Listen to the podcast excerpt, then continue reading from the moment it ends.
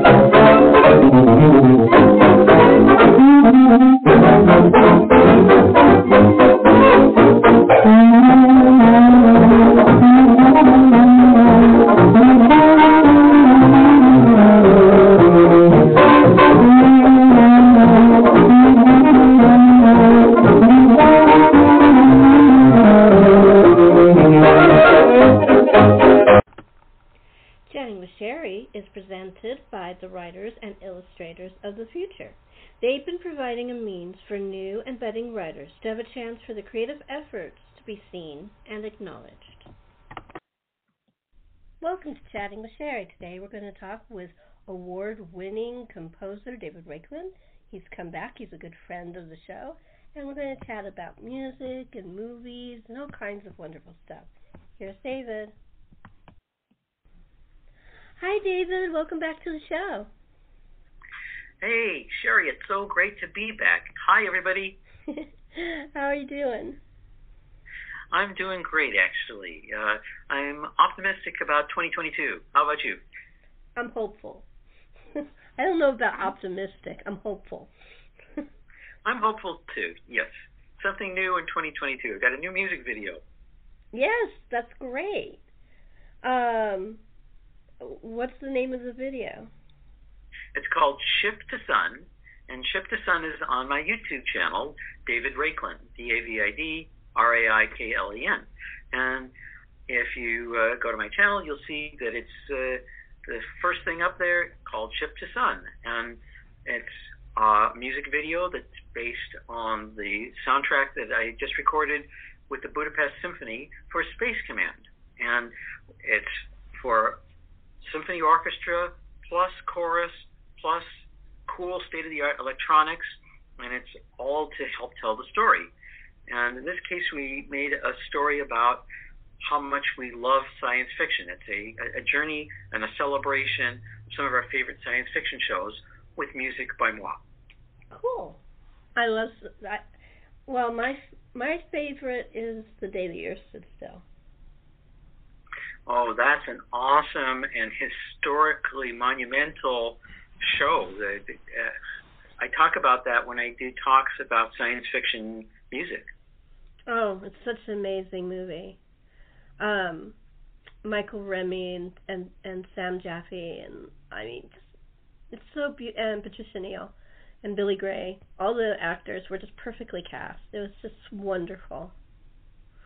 Yes, it, it, it was uh, perfectly cast, and the uh, production design is really cool because it looks quote real, but it also looks science fiction. Mhm. I mean, and it's like I was like 15 or 16 when I saw it. My father, it came on television, and my father insisted my brother and I see it because he was a big science fiction fan. And I said, "Oh, I'm I'm not big because I wasn't yet a science fiction fan." He goes, "Sherri, you'll like it. It's not like there's no bug-eyed monsters. You'll like it." yes, uh, I think that uh, for me, science fiction is much more uh, about adventures in far off places and technology and what the future could be like. Mhm. And it's not about fighting bug eyed monsters. But I, I understand that, you know, science fiction and horror have kind of gotten mixed up. And in uh, the Space Command soundtrack, there are some scary moments, but it's mostly intense, uplifting music that's supposed to help us feel like the future is a good thing and that we want the future and that things can be better.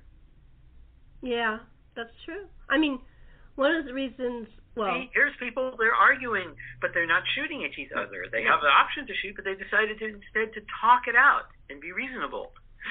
and, and they had Michael Rennie, who was beautiful. Uh, that's pretty much why I watched it at 15. Was Mhm. Michael Rennie. Um, Yeah. but but no, but his speech at the end of the movie is just classic. Yes. the the soundtrack is also revolutionary. It's the first piece of music that we know of that's composed for an electronic orchestra. All of the instruments are electronic. And in 1950, there was nobody even thinking of doing that. There was electronic music, but nobody was thinking of taking different electronic instruments and having them play together like an orchestra. But Bernard Herrmann thought of that years before anybody else. Remember, this is before the later science fiction movies uh, like um, Forbidden Planet or your TV shows that used sound effects and electronics. This was the first show of any kind and also the first piece of, uh, of music of any kind. There was no concert music that was all uh, done with an electronic orchestra. Now, of course, it's kind of standard. And in addition to having a hundred instrumentalists and vocalists playing acoustic instruments, I also have a rig of uh, electronics that, that are doing all kinds of cool high-tech electronic things at the same time but that's now, you know. Yeah. now hybrid scoring is, is normal and, and it's standard. But at that time, nobody was doing it, and it was years before anybody else did it again. It was it, it's amazing. I highly recommend that movie. Um, the other two movies that were instrumental in my education about science fiction were um, The Time Machine the original book by H.G. Wells, movie with yeah, Rod the, the Taylor. Powell. Yeah, George Pal. Rod Taylor is lead. Um, Alan Young Yvette Mimieux. Great movie, great cast.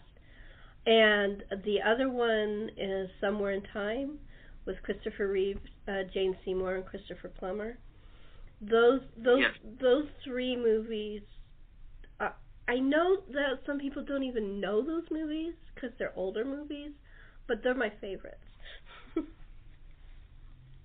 well, you know, it's sort of like saying that uh, your favorite play is Shakespeare, and mm-hmm. Shakespeare has been around for a while, so we know it's pretty good. Yeah.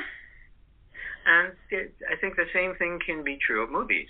The, I love mo- new movies. I work on them all the time, but there can be classic ones that are just as good. Yeah, I mean, I I think that like you you were talking about music i think one of the things i loved about somewhere in time was the music. It was just it was great acting great costumes great writing great special effects but the music was just what it was all about. It, it, every time you heard it you kind of knew what he was thinking or what she was thinking or that something bad was going to happen or what christopher plummer was going to do um, you know. Right. Well, that was scored by one of the probably the ten greatest dramatic composers of the 20th century, John Barry, mm-hmm. who's probably more famous for doing uh, the scores for the James Bond films or for uh, Out of Africa or for you know any number of, of giant hits. But he also could do a terrific job scoring things like uh, romances do you know why no, he?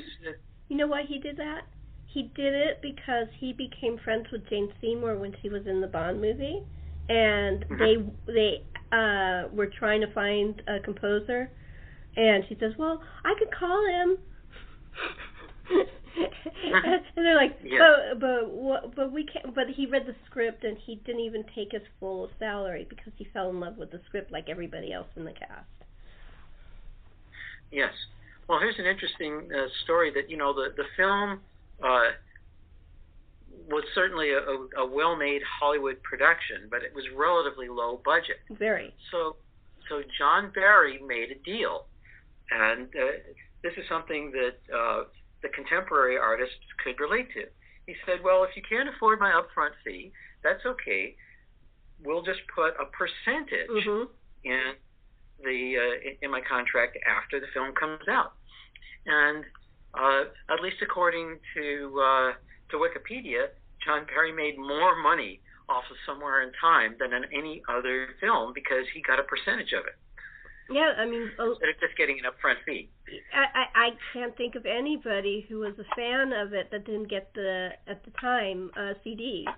Um, no, wait, it was the 70s uh, uh, cassette of it because the music you, you would play it in your car, you would play it at home. It was just the most beautiful music. yes. Well, actually, you know, CDs were out at that time, you know, 1980. So uh, I, I think if people didn't get it originally on a CD, they probably would have a couple of years later. Yeah, I actually had both. I had the cassette and CD. Uh, um, I really love that movie. I got I had the DVD. I just I it was one of my favorites. Um, and the other movie is of course like I was saying, The Time Machine. I, you know what really shocked me was I had seen The Time Machine before I ever read the book.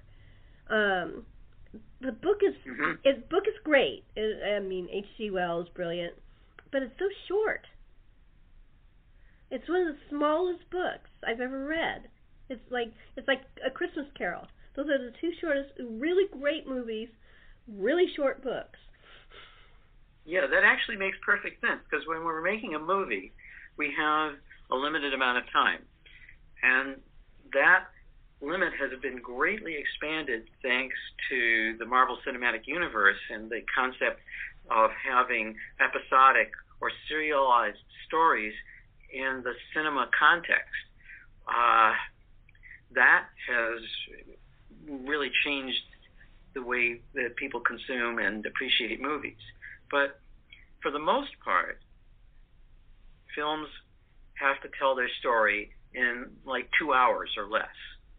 So if you start with source material that's already pretty concise, it's easier to adapt because you don't have to decide what to leave out so much. Yeah, they they did uh, like Rear Window was based on a short story. That was right. In, I think it's I just easier to expand something that's really good a little bit than to greatly cut down something that's really good. And you also have a genius like Alfred, um, Alfred uh, Hitchcock. Oh God, I can't talk today. Hitchcock. I can say Hitchcock. I can't say his first name for some reason right now. Uh, Sure, sure, I get it. Uh, but you know, he took that and just well, the man loved to have a lot of music and a lot of non-dialogue scenes. So he probably that's probably why how he expanded it. I mean, if you look at all his movies, there was a lot of that.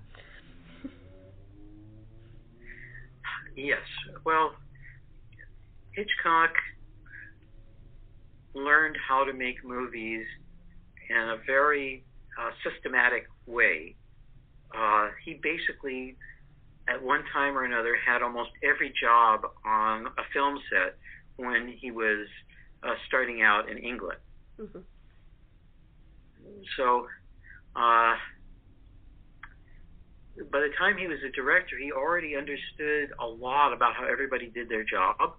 So, even though he had a very strong vision, he also was pretty good at letting the other people on the team be creative and include their vision too. Jimmy Stewart said he had trick. Jimmy Stewart said he had the whole film in his head before they ever started shooting. Right. That's, and he got that in, in, his head by working with writers and storyboard artists. Mm-hmm. In other words, it wasn't that he did all of that himself. Oh no. No, I he mean just it's collaborative. Put together a team, and by the way, this is actually similar to what Marvel does. Marvel also has multiple versions of the story, and they have lots of storyboards and uh, production art. So they already have a very clear idea of what's going to happen before they go on set. And that's really important, you know, when each day on set might cost a million dollars plus. Yeah, that's true. Um, so if you've got all these people running around and it's costing all this money, it really does help to have a good plan about what they're going to do, and then what they're going to do tomorrow and so on. Well, Spielberg did that too. He always had storyboards. long before Marvel. I mean, after Hitchcock, but before Marvel. Well, uh, it's true that most people do that, but it's to how far an extent. It's kind of like the movies have always had music. There was never a quote silent era. That's not the way it happened at all. There was always live music, and Mhm. sometimes they couldn't afford live music, recorded music, starting back in the 1890s. Movies always had music. Mhm. And same thing, the TV shows always had music. It was just that there wasn't a way to combine the film and the music into one file until we got into like the na- late 1920s. I, I mean, um, that the organs were that's it was an organ in every single movie theater. Um, and before that, when Yeah. they had the magic lantern, they had uh, an organ in there and somebody playing in the place. Yeah, so yeah, music was always incredibly important to movies. Right, and now it's come back bigger than ever with live to picture, where you have movies playing all over the world with live orchestras performing the score to packed houses. hmm So in a way, there's actually uh, maybe a little bit more live music being played with some movies today than in the past. That's true. I mean, one of the things I find really interesting, um, uh, I was actually reading her book before she passed away, but Betty White wrote a book, um, this was in 2010, about her career. Um, Mhm. And she was in television before people had television sets. People don't realize how far back she went. Um, they did an Oh, experiment in California at um when she was just graduated from high school and um they recorded the TV show up on the top floor and the only receiver was on the first floor where the people were shopping on the first floor. And that's what the first television show she was. And she sang and she danced and she said I wore my taffeta from my high school graduation. Yes, yes. She was able to fill five hours every day. Yeah, that was later, but yeah, every single. She said it was it was six days a week, five hours, six days a week. That's how her series Life of Elizabeth came about. Was because that was one of the skits they did. Yes. Uh, well, a very creative and highly uh, productive live performer. And she managed to keep reinventing her career, Mhm. as people with long careers need to do, in such a way that she remained relevant to new audiences. And that's quite an amazing achievement, especially someone who uh, did as much comedy as she did. mhm.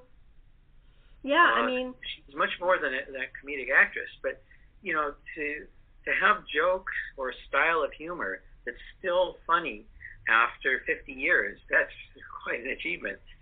she was a character actress. Really, she was that. She did drama. Mm-hmm. She did all of it. I mean, but the really interesting Yes. thing was that in between, it's how she met her husband, to make a living, she did game shows. Yes. Well, again, that was her reinventing herself, and she uh, got into a relatively new field where uh, there weren't a lot of people doing it, and she did it very well. Mhm. Yeah, she was such a lovely woman. I I worked with her once on Golden Girls. She was a very she was just she is exactly like you see her when she's on an interview. A little less on, um, but she's just very sweet, very friendly, very funny, just wonderful. Um, I just wanted her to make it to a hundred. Yes. Well, uh, as someone pointed out, is uh, that, that she was great at doing the unexpected, doing something surprising. Yeah.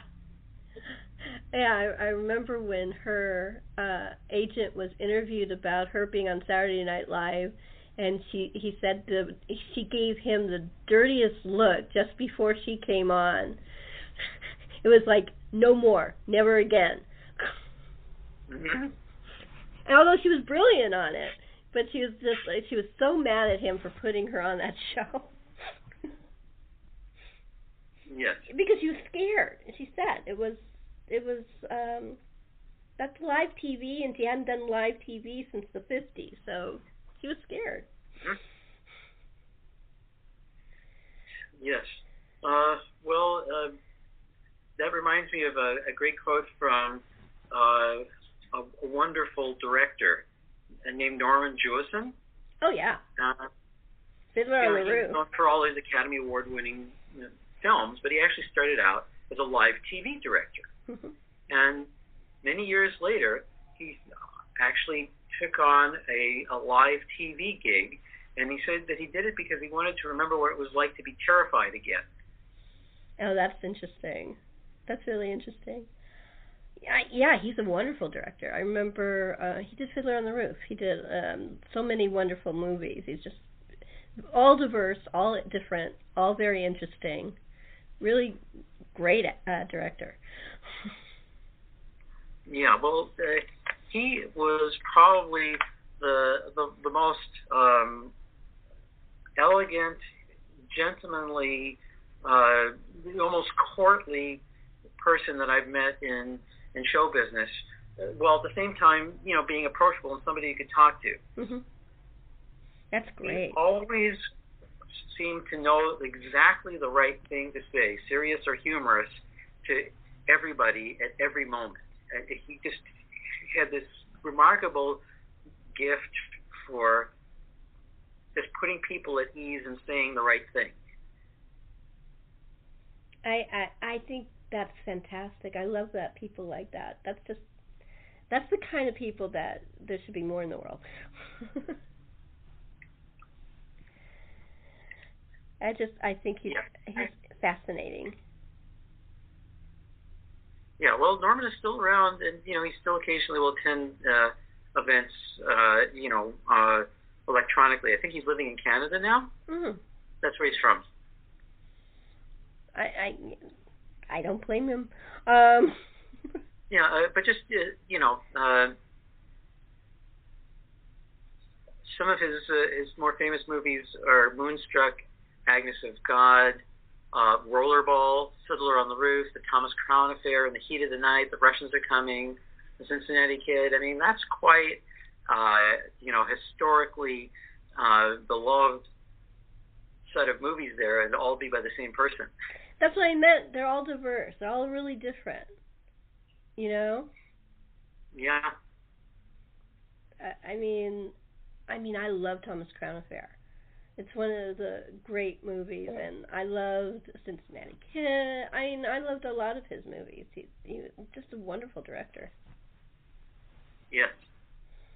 So uh, let's talk a little bit more about Space Command. It's our series of epic adventures set in a hopeful future. And part of what makes the adventures epic and what makes the future hopeful is the music. The stories are definitely full of drama and conflict and action, but people resolve their problems in a nonviolent way. So how do we keep the excitement and the, the stakes high? Well, one of the ways is to use the orchestra and uh, to play all the excitement and action and adventure through music. And the best way to do that is to combine all of the elements that are exciting and powerful from different styles of music. So we got a symphony orchestra with a ton of low brass because when you've got the bass trombones and the contrabass trombones and the tubas and the low horns all playing together, the trombasso, plus you add electronics, it sounds really epic and heroic and awesome. I I I love music. I think it would be really cool to see that. Um, is it going to be? Um, how's it going out to people? Is it going to be like Well, the first episode of Space Command is already up on YouTube, and you just search Space Command, or you go to my website, or you go to uh, my YouTube channel, and it's linked there. You can uh, see an episode of Space Command, uh, and then you know the new episode is coming out soon, probably in a few weeks. But the soundtrack is ready, and it's coming out soon. Uh, again, uh, probably in about a week, and we've got our first music video up online.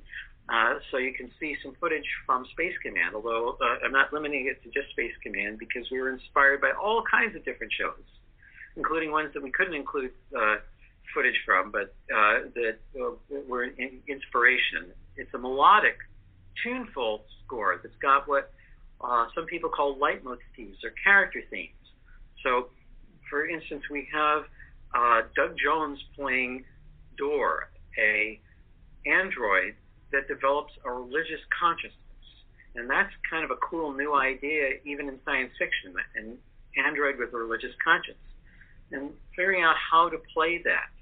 And then uh, there are, uh, don't want to give away too much, but there are aliens involved and how to give them their own identity that's separate from the humans. And the story takes place over a vast sweep of space and time, centuries. So one of the things that music can do is help set us in the time period. So when we have events that are happening closer to our time of today, then I do different things with the music that make it sound a little bit more contemporary to us than when we're talking about things that are 50 or 100 years in the future.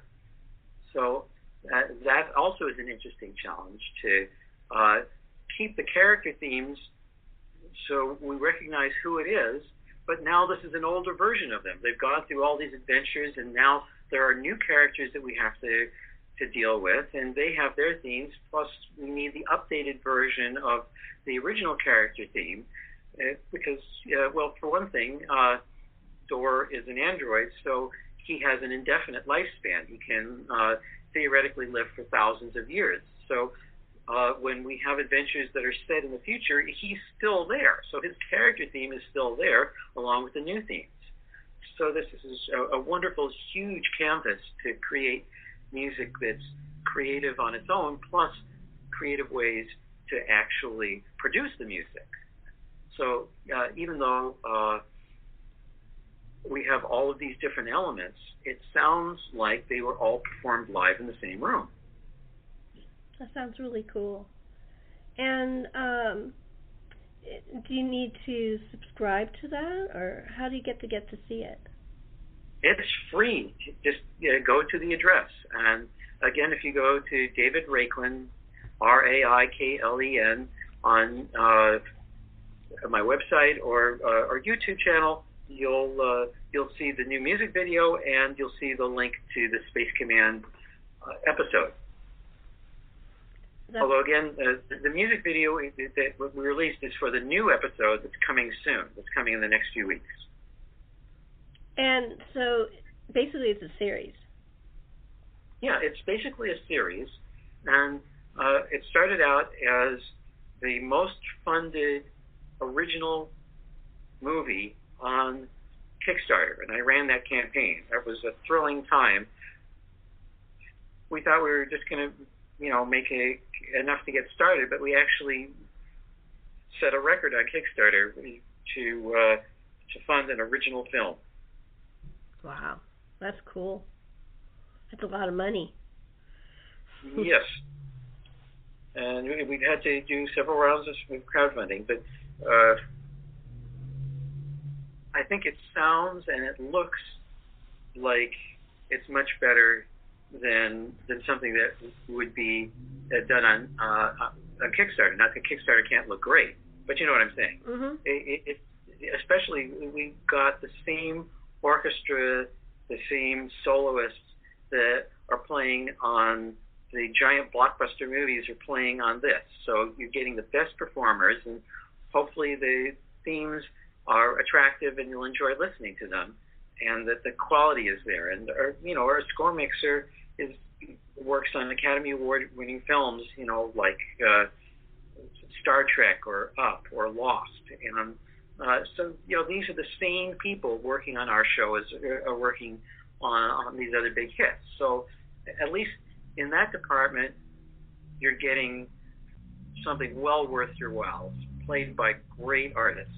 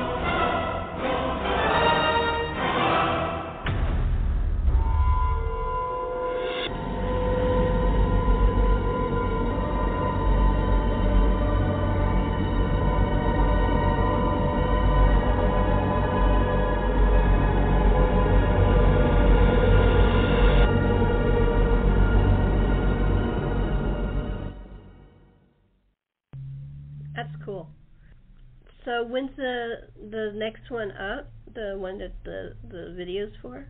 Uh, we don't have a release date yet for the next episode of Space Command. So what you're getting now is this music video, which is a little bit of a teaser. Oh, I see. Okay. It has a few scenes from it, but I don't think it gives away anything. Although it does kind of hint at some things that might happen, but it doesn't give away anything. Cool.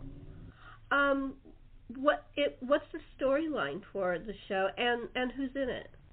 Space Command is 200 years of galactic history that begins a few decades in the future with the exploration of the solar system, and then we gradually colonize the solar system and then travel to other systems. And the first two episodes are a two-parter about an android who develops a religious consciousness and begins a rebellion against the humans.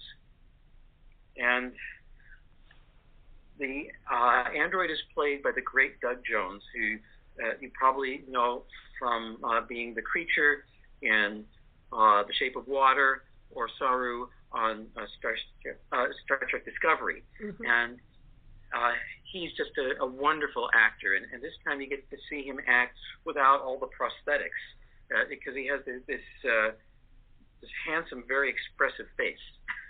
Yeah, yeah, I've seen him being interviewed. It'd be nice to actually see his face.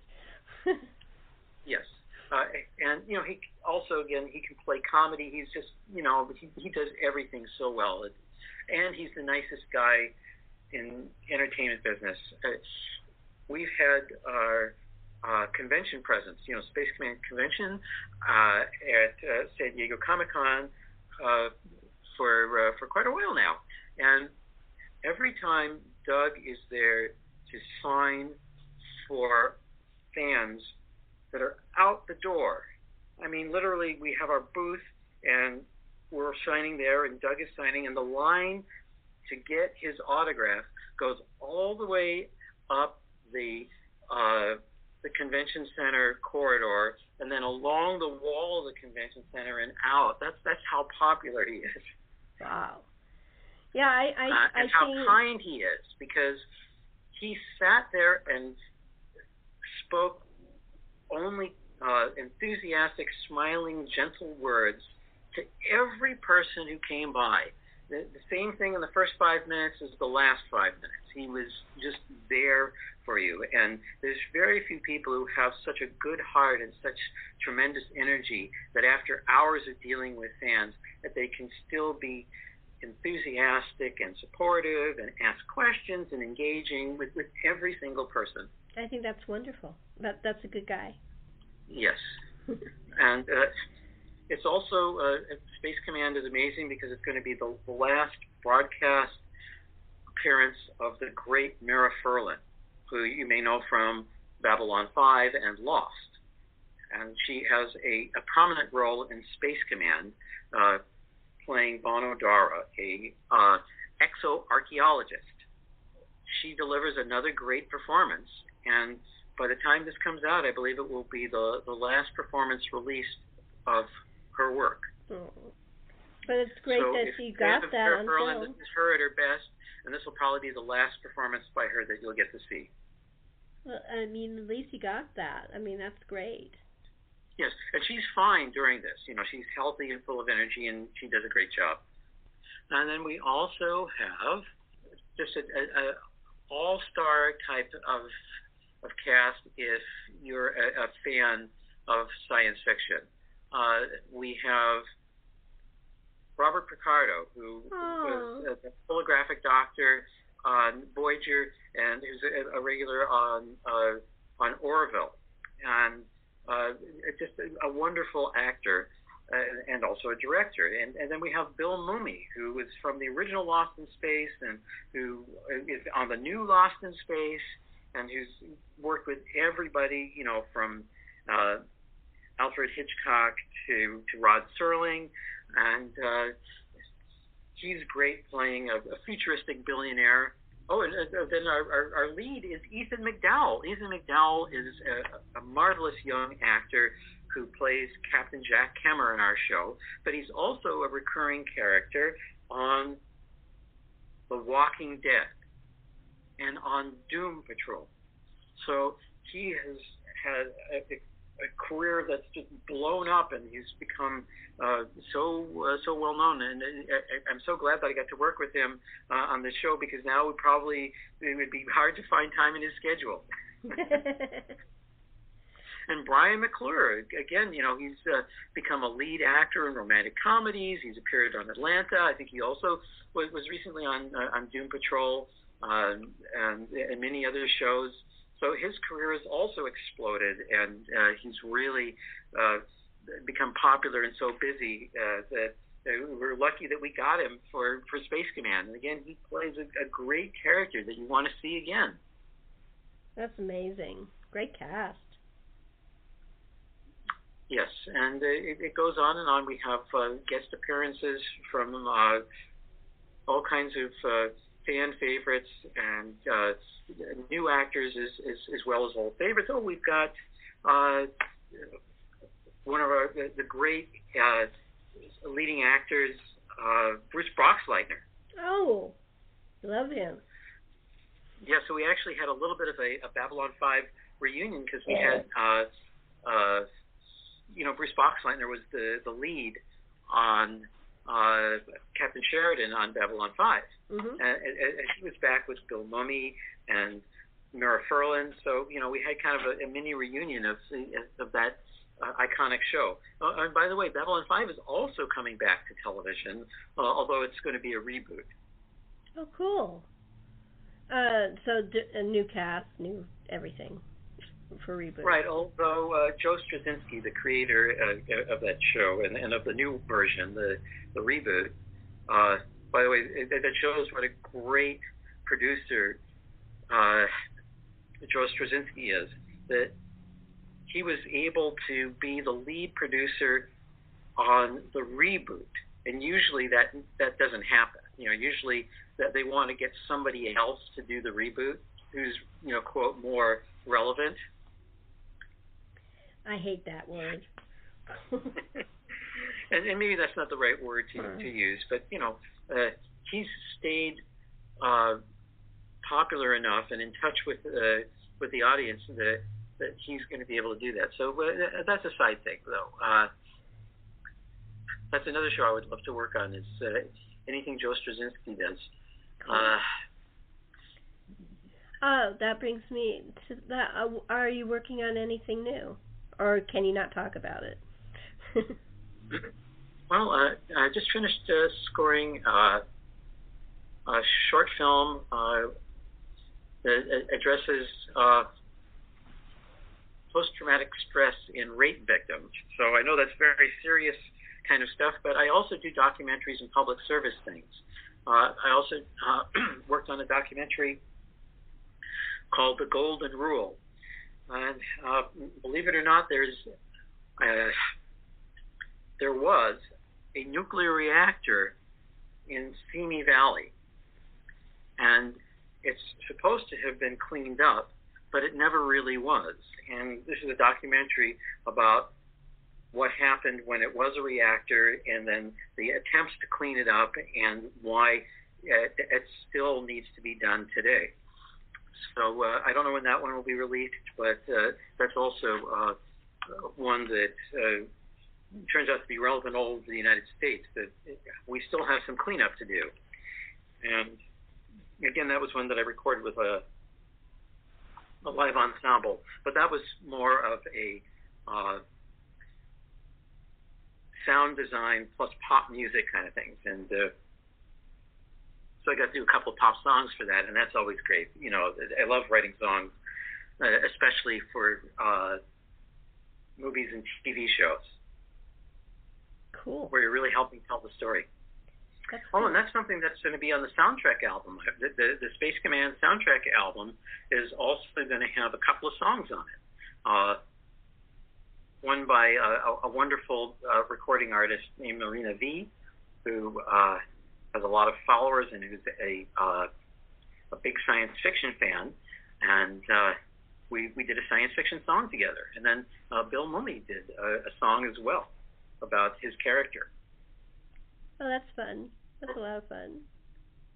So we have some interesting songs, and I wanted to to do that to have the uh, actors on screen perform on the soundtrack as well.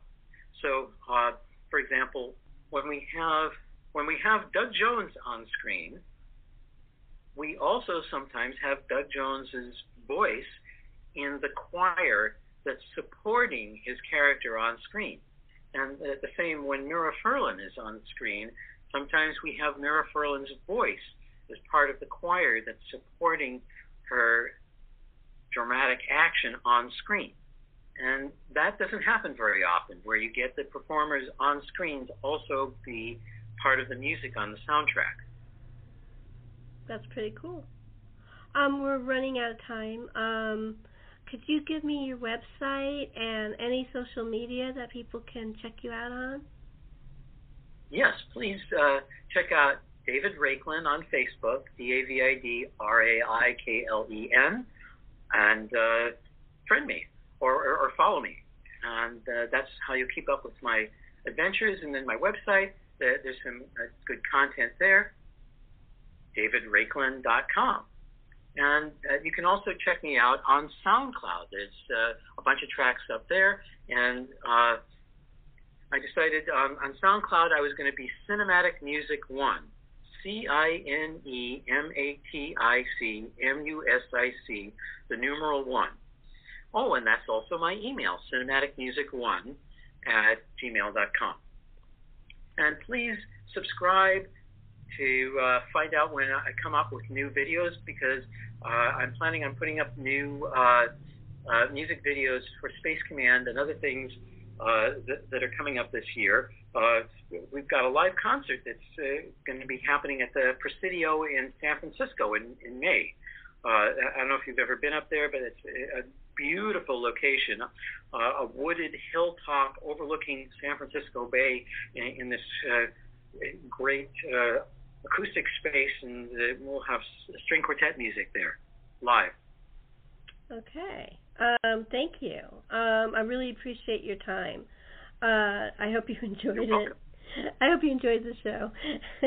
I love your show, and I, I love talking with you. We had a conversation even before the show started because Sherri is such a great conversationalist and knows so many topics. Oh, thank you. Um, thank you very much, and thank you for chatting Welcome. with Sherri.